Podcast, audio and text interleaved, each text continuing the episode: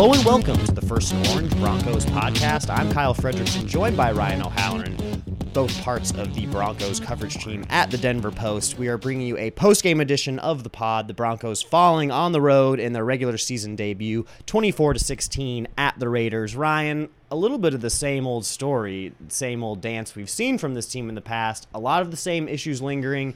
Just your knee-jerk reaction. What, what do you make of, of the debacle we saw tonight? What's a good way to put it? Um, yeah, I think you're right. It's a new book, but sort of the same kind of chapters.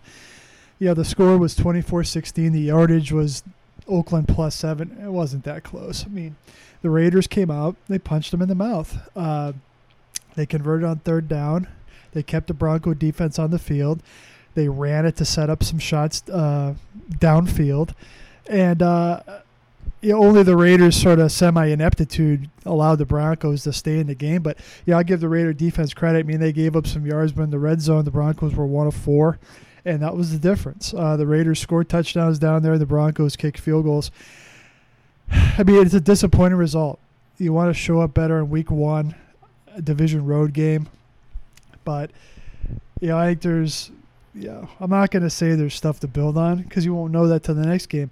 There's a hell of a lot of stuff to be concerned about, though. And before we get into some of the minutia of this game and what happened, just a couple more big picture items. This was Vic Fangio's debut as an NFL head coach and a guy with considerable defensive acumen, who it seems like, listening to post game comments, maybe got outplanned in some phases by Jon Gruden. Everyone talked about how uh, well this offense looked in terms of what the Raiders did. They threw quick passes, they didn't allow any time for Chubb or Miller to get after him. What, what do you make of, of maybe what the Raiders did in this game as opposed to what the Broncos did wrong?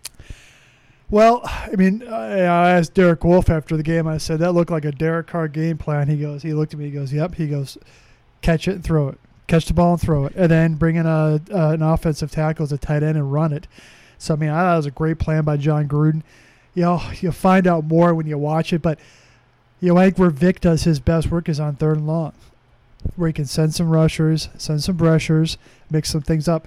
They didn't have a lot of those situations. The Raiders had a ton of third and shorts, which they converted. Uh, they wore ten of uh, 10 of 14. 10 of 14. I mean, that's pathetic. Um, so you got to do a better job on first and second down to, to dictate things on third down.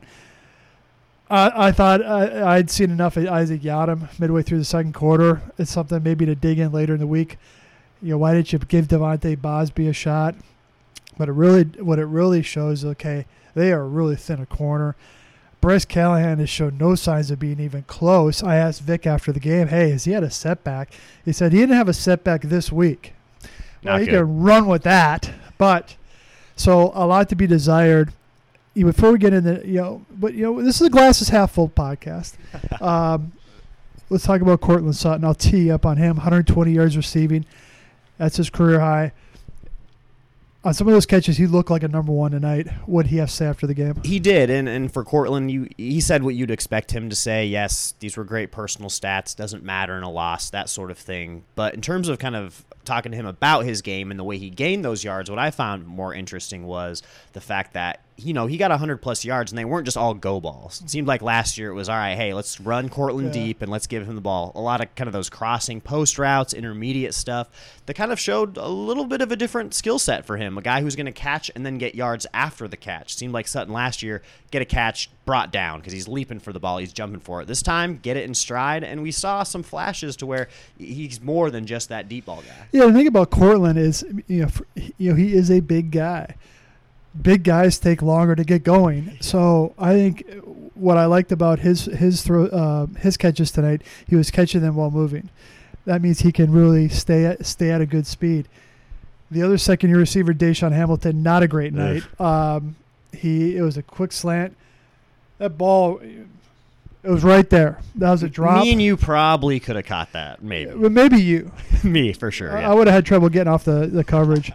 Um, I give credit. DaeSean uh, talked after the game, and uh, what he have say? Like he said, 99 times out of 100, right? Yeah, 99 of 100. Yeah, he wore it. Um, impressive from DaeSean. I think there's been some times in his rookie season where he hasn't been so cordial with the press or he's had a little bit of an attitude. But this was a game where he w- walked up there, he talked to us and said, "Hey, you know, if without that play, I think we would have won the ball game." And that's maybe a little hyperbole. I mean, the Broncos lost by more than just that four points, but that changes the momentum of the game. That gives the puts the Broncos on the board a little earlier. The deficit, I think, is maybe one possession instead of two going down the stretch at times. So you could make an argument that that was a pretty big swing and, and maybe could have turned this in some ways. Yeah, I mean, like Joe Flacco said after the game, that's not the reason they lost.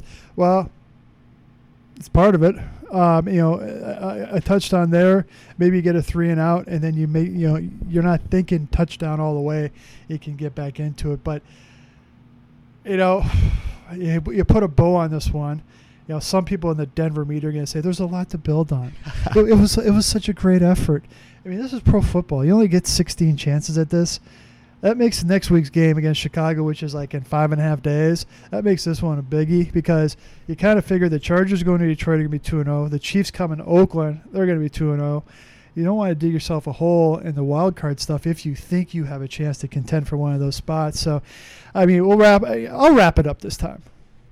I have no more takeaways. So, Kyle, the floor is yours. I will say, looking ahead, major, I guess, news for this team that, that we'll continue to talk about and consider um, the injuries from tonight, Ryan uh, what first series of the game, first or second series offensively. Second series second for series. Ja'Wuan. Ja'Wuan James, the the Broncos right tackle, the highest paid right tackle in the league uh, when they signed him, uh, goes down with what looked like a left knee injury. He was ruled questionable and then ruled out. Uh, did Fangio give any more perspective on the game? Did post-game? not. I mean, the fact that Ja'Wuan was, you know, no, it didn't look like he had a brace on, no crutches, but he was limping maybe they feel like it's not that serious, but we'll see. Uh, we'll see on Tuesday. The Tim Patrick thing did look serious.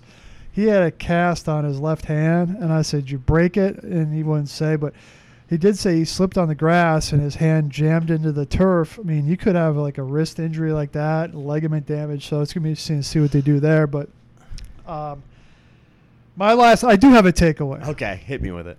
Um, Broncos better players got to play better. Von Miller did you hear his name called at all tonight? No. Bradley Chubb. Ron Leary. give me a break. He had three penalties, two enforced. It was rough. Um, Flacco and Sanders. And and so I think that's going to be this week is hey, the best guys got to be your best guys to beat a team like Chicago. Absolutely. A lot more questions as we cover this team heading in, like Ryan, to a short week with the Bears coming to de- town. A bit of a reunion with Fangio and his whole club. So we'll be breaking down all the storylines heading into that game, of course. Uh, on that note, we'll sign off for the first Orange Pod in this post game edition. Uh, we appreciate you guys listening to our late night rambling. We will be back in the morning at Vic Fangio's press conference to give you guys continued coverage of the team. Uh, be sure to subscribe to our digital product and you can also get print product delivered to your front door every morning. And we'll see you next time.